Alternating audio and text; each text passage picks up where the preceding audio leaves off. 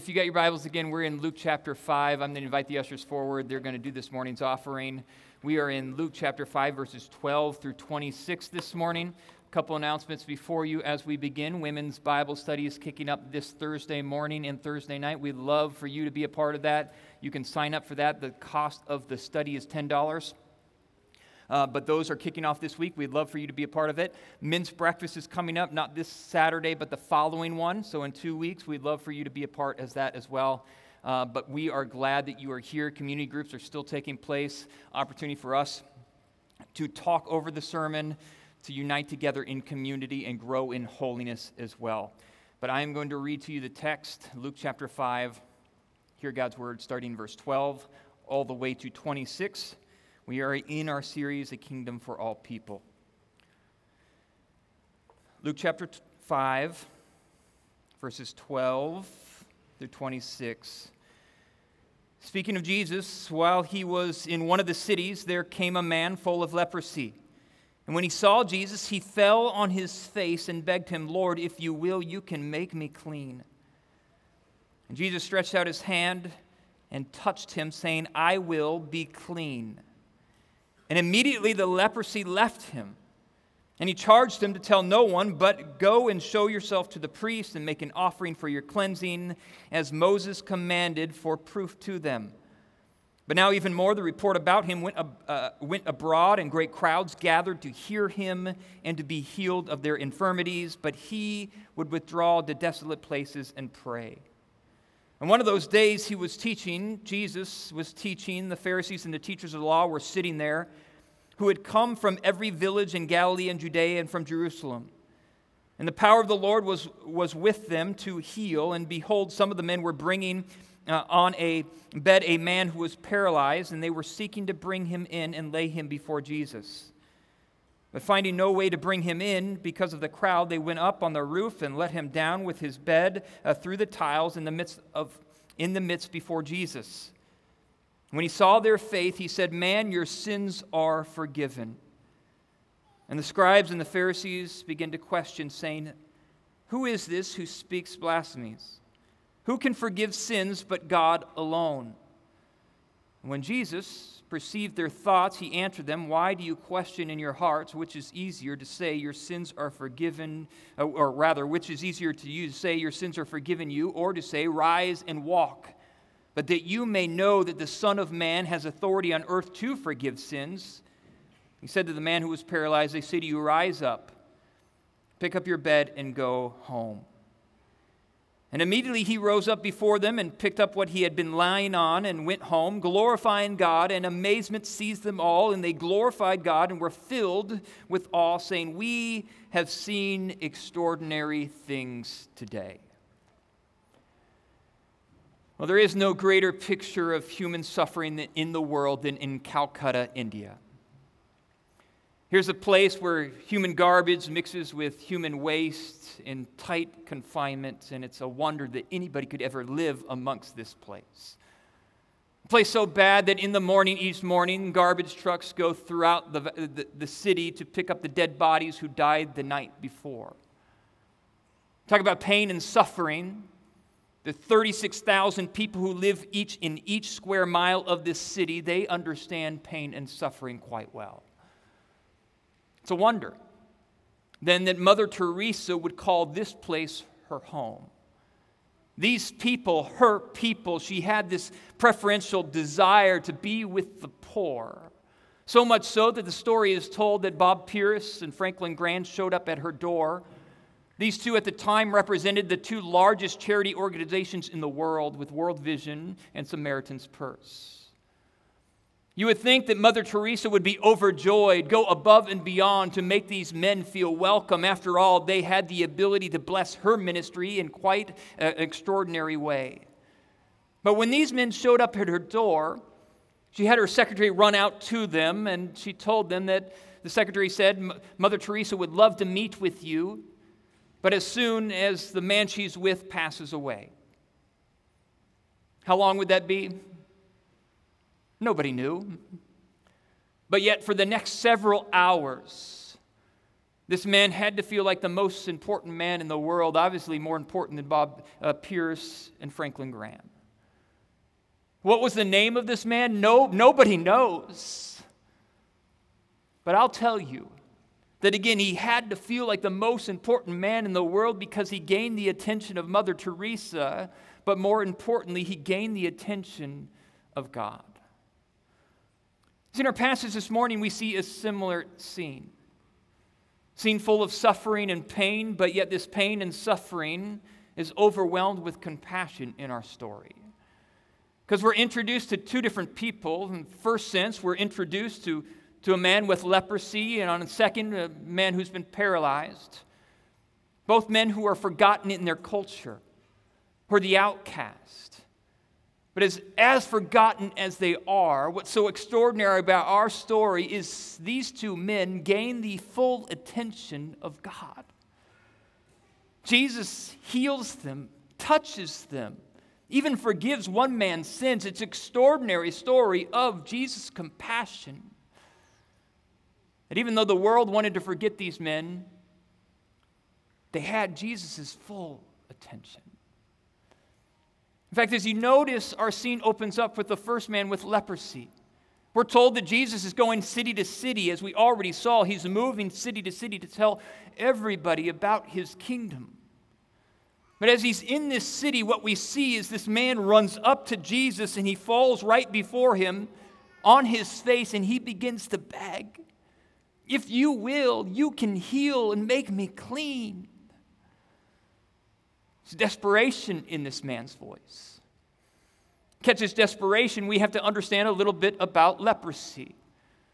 Leprosy in the scriptures, kind of an all encompassing term that that really begins to encompass any skin disease. With the worst skin diseases of what we, as modern day uh, believers, understand leprosy to be, this was the worst. But even though we don't exactly know what skin disease that is mentioned in the text, we do understand how this man would have been pushed aside. Leviticus tells us that here was a man that, that because of his leprosy, Leviticus 13, that he required this man to walk around with his outer garments torn, his hair unkept, bandages around half of his face so everybody would know that this man was unclean. What's so interesting about his garments, he's literally looking like he's dressing towards his own funeral. Everywhere he went, he was required to shout out, unclean, unclean, so nobody would ever come near him.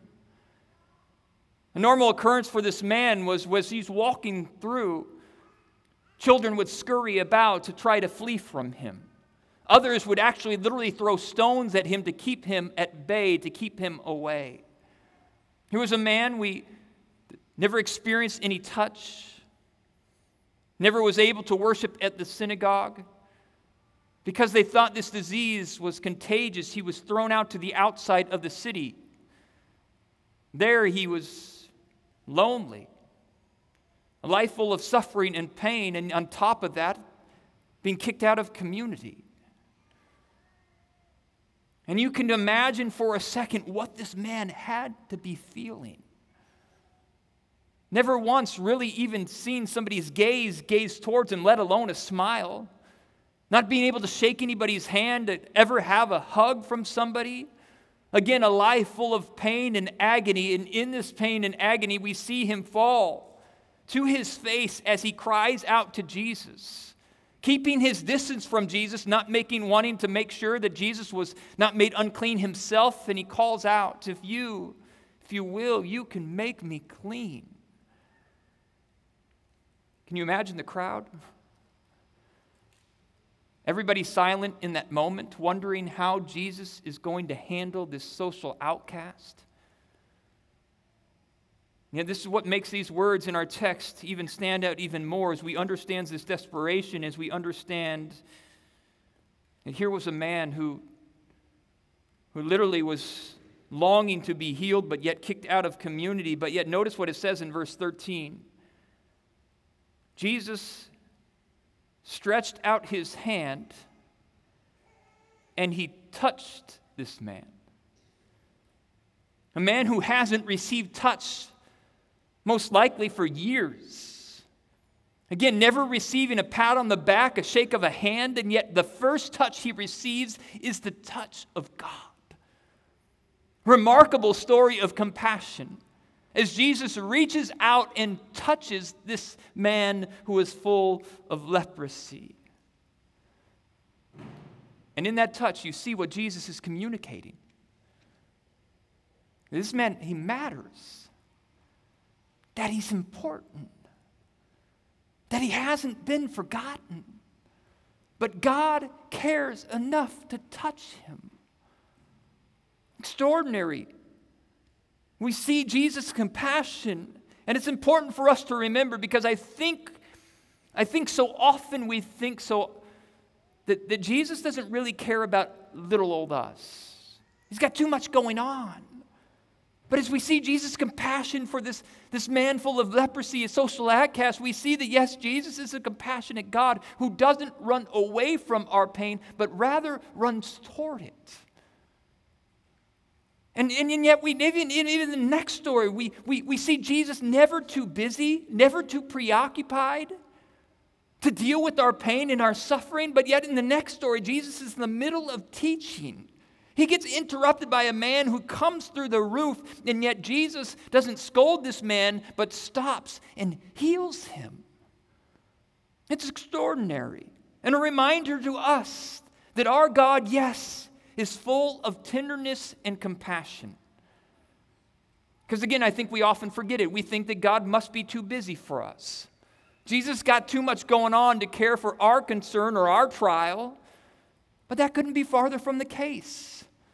Because as you and I look throughout the scriptures, what do we see so often?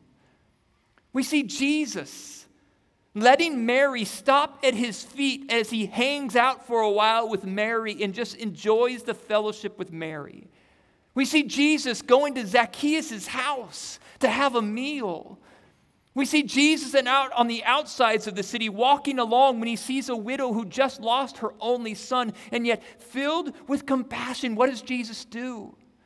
He stops and raises this boy back to life because he has so much compassion for a widow who lost her only son.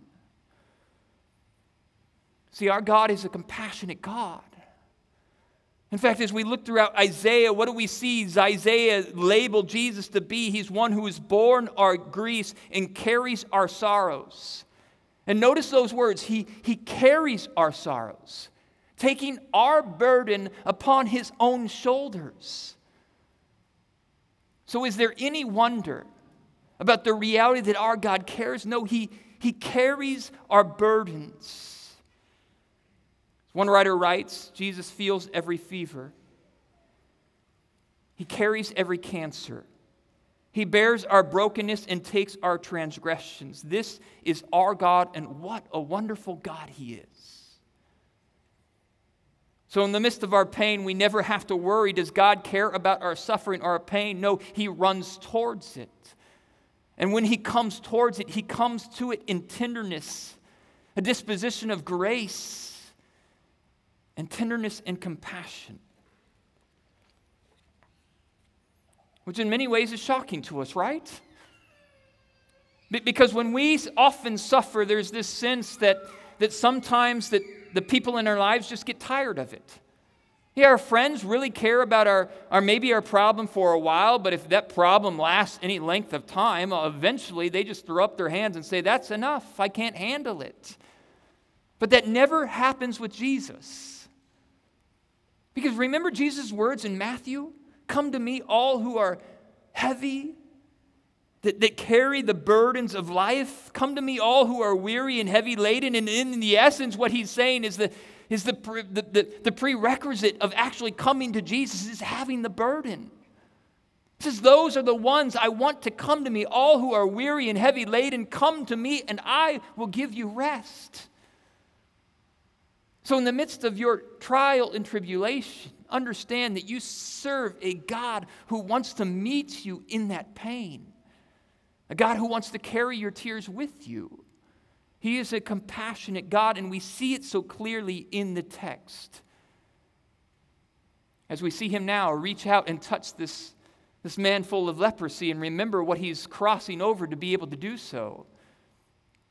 To touch this leprous man, it, this man was thought to be contagious, so Jesus could have leprosy himself, or to touch this man would obviously make him ceremonial unclean, but yet Jesus still does it because he's a compassionate God. And sometimes compassion comes at a cost. So he reaches out, and here's where the real miracle comes. Jesus' power begins to push back the leprosy. As we're told in the text, the scars begin to disappear. And this man is not only physically whole, but now he's able to come back into community. For notice what Jesus actually says to him in our text. Verse 14 And he charged him now to go tell the priests, Go and show yourself to the priest and make an offering for your cleansing, as Moses commanded for proof to them. You see what's taking place is this man is just healed, and the only one who can allow him to come back into the synagogue would be the priest. The priest would have to verify that the leprosy has disappeared according to Leviticus 13. So he makes an offering. He would go to the priest so that he can now enter back into community. Jesus holistically heals this man. And what an amazing picture of restoration and healing. Yes, it came at a cost. And we understand the cost because we see it so much more clearly in Mark's gospel. Mark kind of adds to, to this instance of the narrative as he begins to describe what's taking place because Jesus is going to tell him, I need you not to tell anybody about it. But we understand from Mark's gospel, this man can't keep this news to himself. He's just healed. He's excited about it. So what does he do? He begins to go and tell everybody. Listen to what Mark 145 says. The leprosy man went out and he began to talk freely about it and to spread the news so that Jesus could no longer openly enter the town, but was out in a desolate places, and people were coming to him from every quarter. Do you see what just took place? Notice the cost of Jesus' compassion shown to this man. This is a beautiful picture of the gospel. They literally transform and change places. This man with leprosy was out on the desolate places. He wasn't allowed into the community. But now Jesus, in his compassion, touches this man, heals this man, and now what is the results? Now Jesus is in desolate places, not allowed to come into the city. The leprous man now is able to freely walk about the community. They literally have transformed places. And is that not a picture of the gospel? That Jesus takes on this man's pain to exchange his place to now him being on the outside and yet this man being on the inside. And yet, this is what takes place in the gospel. Jesus takes the burden of our sin, God's wrath, condemnation upon himself upon the cross. And what do we get in return? Righteousness, freedom to, to walk about in the kingdom of God without any guilt or sin. There's this great exchange taking place, but let us not forget the cost of Jesus' compassion shown to our lives.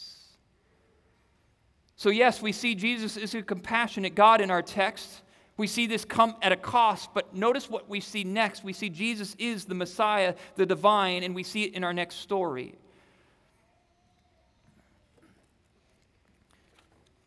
For verses 17 to 26, Luke picks up the story of this man who's a paralytic. We understand that here's the picture now of the scene. Jesus is teaching. There's so many in this room that nobody on the outside can even make their way in.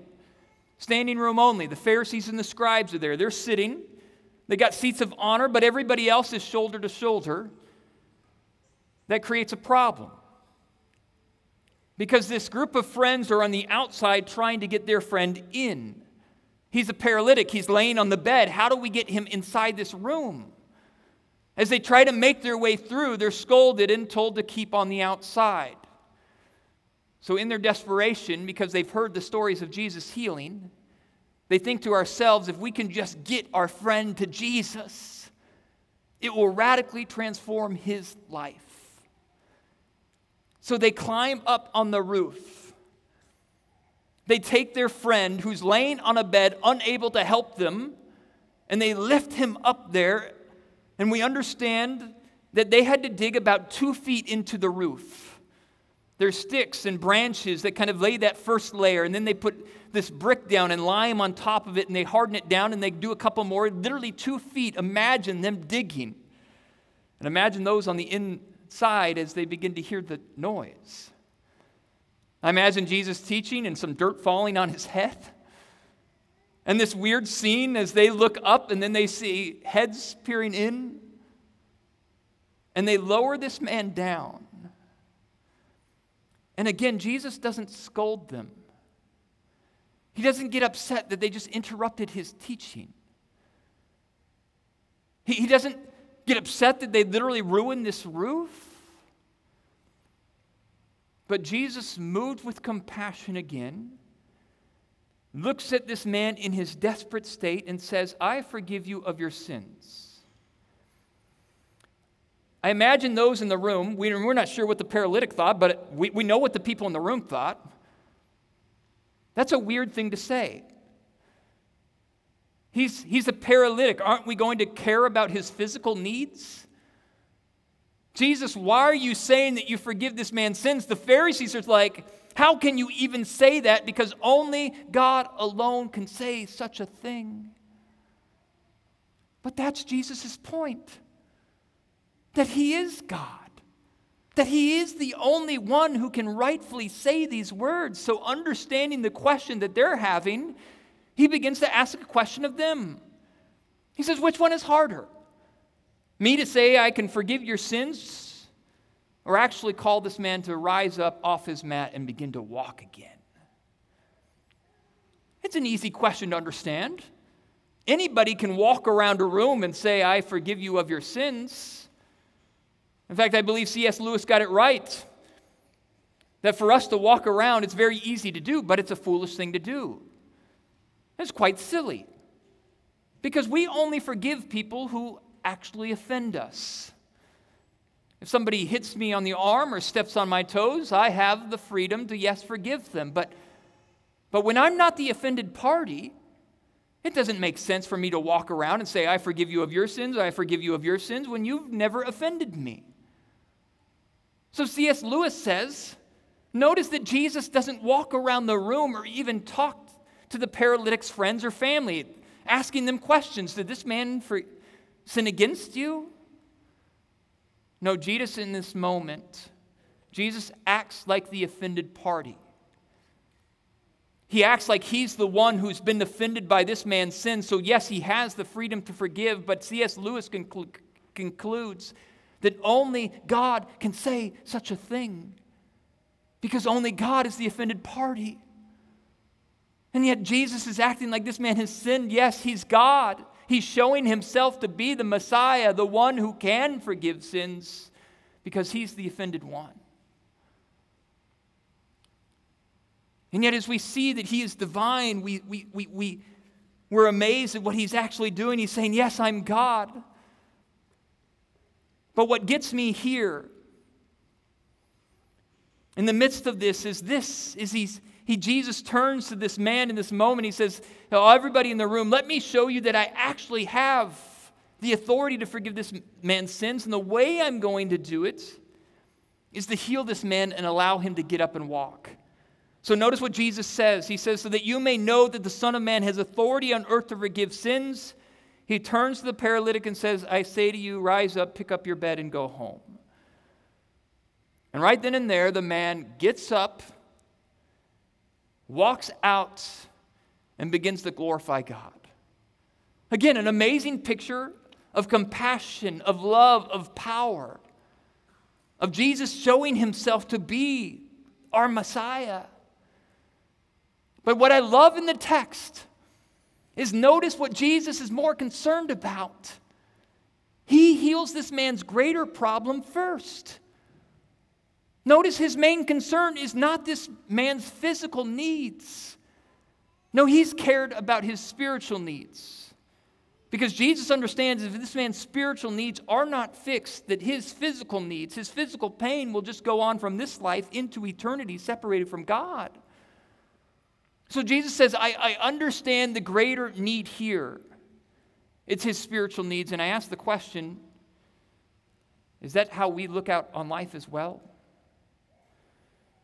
Do we understand that people's spiritual needs are much greater than their physical needs? And are we acting like it? Are we willing to take on the cost of compassion and empathy and tenderness to be able to meet people's spiritual needs? In our family life, do we care about our kids' spiritual needs way more than their physical needs? In fact, I was reminded this week sitting here, uh, there's some problem with my son's basketball coach. I wasn't excited about the decision he was making. He punished my son for being sick, but it was making me angry. Literally to the point where I had to sit away from the, the coach so I wouldn't say anything to him. But this text hit me this week for this purpose. I miss what was the greater need here. Here I am getting frustrated, getting angry, forgetting all the fans in the stands and their impact that I can have on how I react to this situation? Am I willing to take on a cost of discomfort for my son so that I can respond in a Christ like manner for the spiritual needs of all those around me? I think we often forget it. We get so frustrated in the day to day grind that we forget how we respond to these situations is an opportunity for us to care more about people's spiritual needs than sometimes the things that are going on in our own life. Are you willing to endure some pain so that you can show off Christ in your response? for the desire for other people in your life to get saved and see Jesus through you. Jesus says the most important need in this man's life is to, for me to forgive his sins. So here we, we see this response of uh, remarkable compassion as Jesus shows himself to be God. And yes, he shows himself to be a compassionate God. But now we ask the question how do we respond? Because if we go back to the leper, notice what the leper's doing in his response. The first story we told, Mark's gospel again, he goes, he went out and began to talk freely about what just took place. So caught up that when Jesus tells him, I don't want you to talk to anybody, he just can't keep the news to himself. Remember what we talked about last week? That's what we want from our people so moved by our own grace story that we just can't help but tell other people about what God has done in our own life. And that's what we brought up to you, what we really want on your minds this year this idea of being it, as simple as one, two, three. We want you to pick one person this year that you dedicate to praying for. Have the boldness to be able to, in love and grace, share the gospel with this person. We want two nations to be on your mind. We want to pray for our nation and unity of our nation in election year. We want, we want Christ to be seen. We want the church to be strengthened. But we also want you to pick another nation as we grow our hearts for the nations. And then, thirdly, we want you to pray for three neighborhoods your own neighborhood, the neighborhoods around Aberdeen Elementary School, and Aberdeen Elementary itself. And then we want you to pray for a cross culturally different neighborhood in Moore County. We want the gospel to reach all people within our community because we have a gospel greed for people to be saved. But here's what I'm convinced of that when our words of gospel truth go out, and when they're met with Christ like compassion as well as we imitate Christ like compassion to all people, this is when the outside world looks in and says, I want to be part of that family. Are we willing to mimic Christ like compassion even when it comes at a cost? Because notice, notice the trouble that Jesus is going through. They're getting upset that Jesus is healing a paralytic. He's showing compassion, doing a right thing. And I think in our minds, we just assume everybody's going to be on board with that. But I'll tell you, that's not the case. Us showing compassion sometimes comes at a cost, cost to ourselves is we're willing to get our hands uh, uh, dirty, but also some people don't like it. Are we willing to go across those bridges that we talked about last week? Those, those generation bridges as we reach out to all generations within our community, economic bridges, cultural bridges. Are we willing to go over those for the sake of the gospel of reaching all people, showing compassion, even when it comes at a cost? Because we long for people to see our God. A woman who did this so well was a woman by the name of Mary Reed. She was a missionary and she was called to the people on the foothills of the Himalayas. Right there on the India and Nepal border, there was a leprosy colony there, and these people were forgotten. Nobody wanted to enter in, nobody wanted to minister to them, but yet Mary Reed was called to these people. She moved from the United States to this leprosy colony in which she ministered to these people. She showed compassion and she shared the word of God. The sad part, though, was that she ended up getting leprosy herself. If you know anything about leprosy, this type of leprosy was incredibly painful. It's open sores constantly on your body. Point where her throat was constricted, she would lose her voice on constant and uh, on just, just a constant occasion. You know what's so extraordinary about Mary Reed is though she never complained never blamed these people. No, she, she understood that Jesus showed compassionate to, compassion to her, and that compassion came at a cost, so she was willing to do the same to other people. What was the result? 67 out of the 83 of these within the leprosy colony came to faith within the first five years. 63 people had their eternities transformed. Mary Reed is in heaven. You think she's ever looking back and saying, man, that cost was too much? Absolutely not. She's shouting for joy that she was able to transform people's eternity. And the question we ask is are we willing to do the same? Sometimes those bridges of crossing those economic bridges or race bridges Sometimes they're scary. But are we willing to do it for the sake of the gospel? Sometimes showing compassion is hard because we take their mess upon our own shoulders as we're called to, to weep with those who weep. But are we willing to do it for the sake of the gospel? See, I want our church to embody Mary Reed's heart. That we would match our words of gospel truth with an imitation of Christ like empathy and compassion.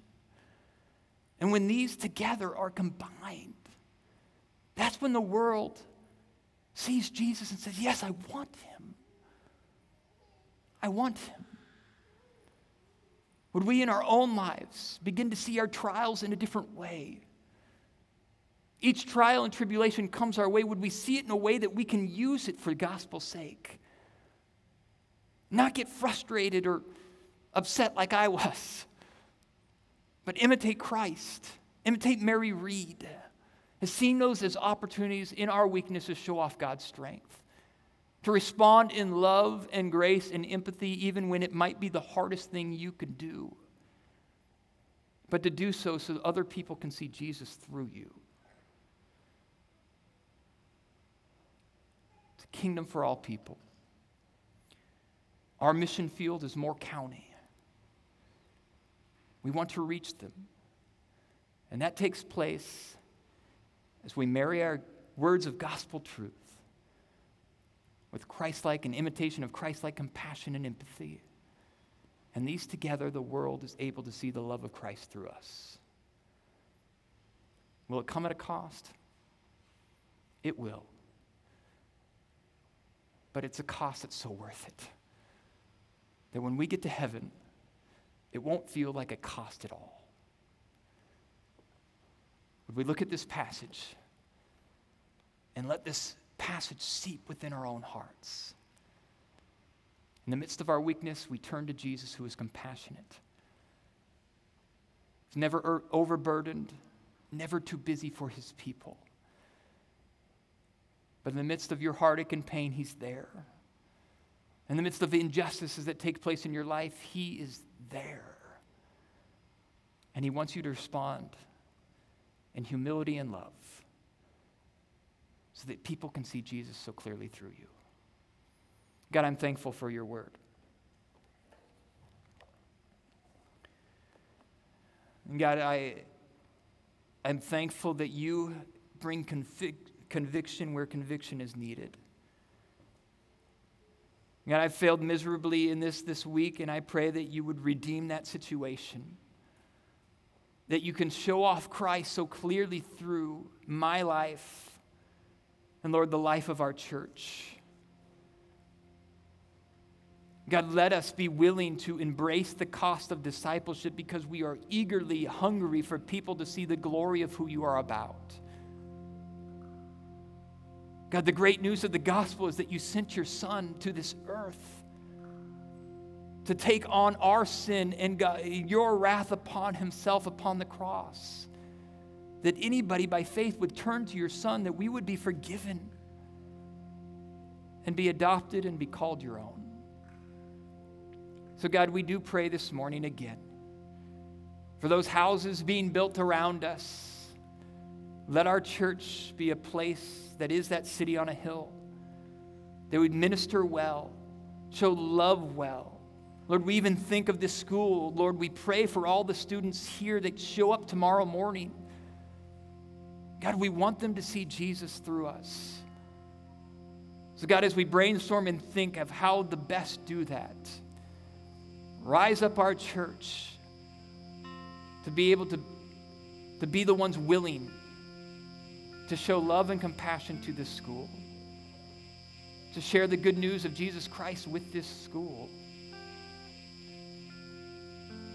That you would give us a hunger to reach the nations. Moore County is on our hearts. Give us the, the opportunities and the words and love to be able to proclaim your gospel to those you would have us proclaim even this week. Be with your church, build your church. To your glory alone, we pray these things in your Son's precious name. Amen.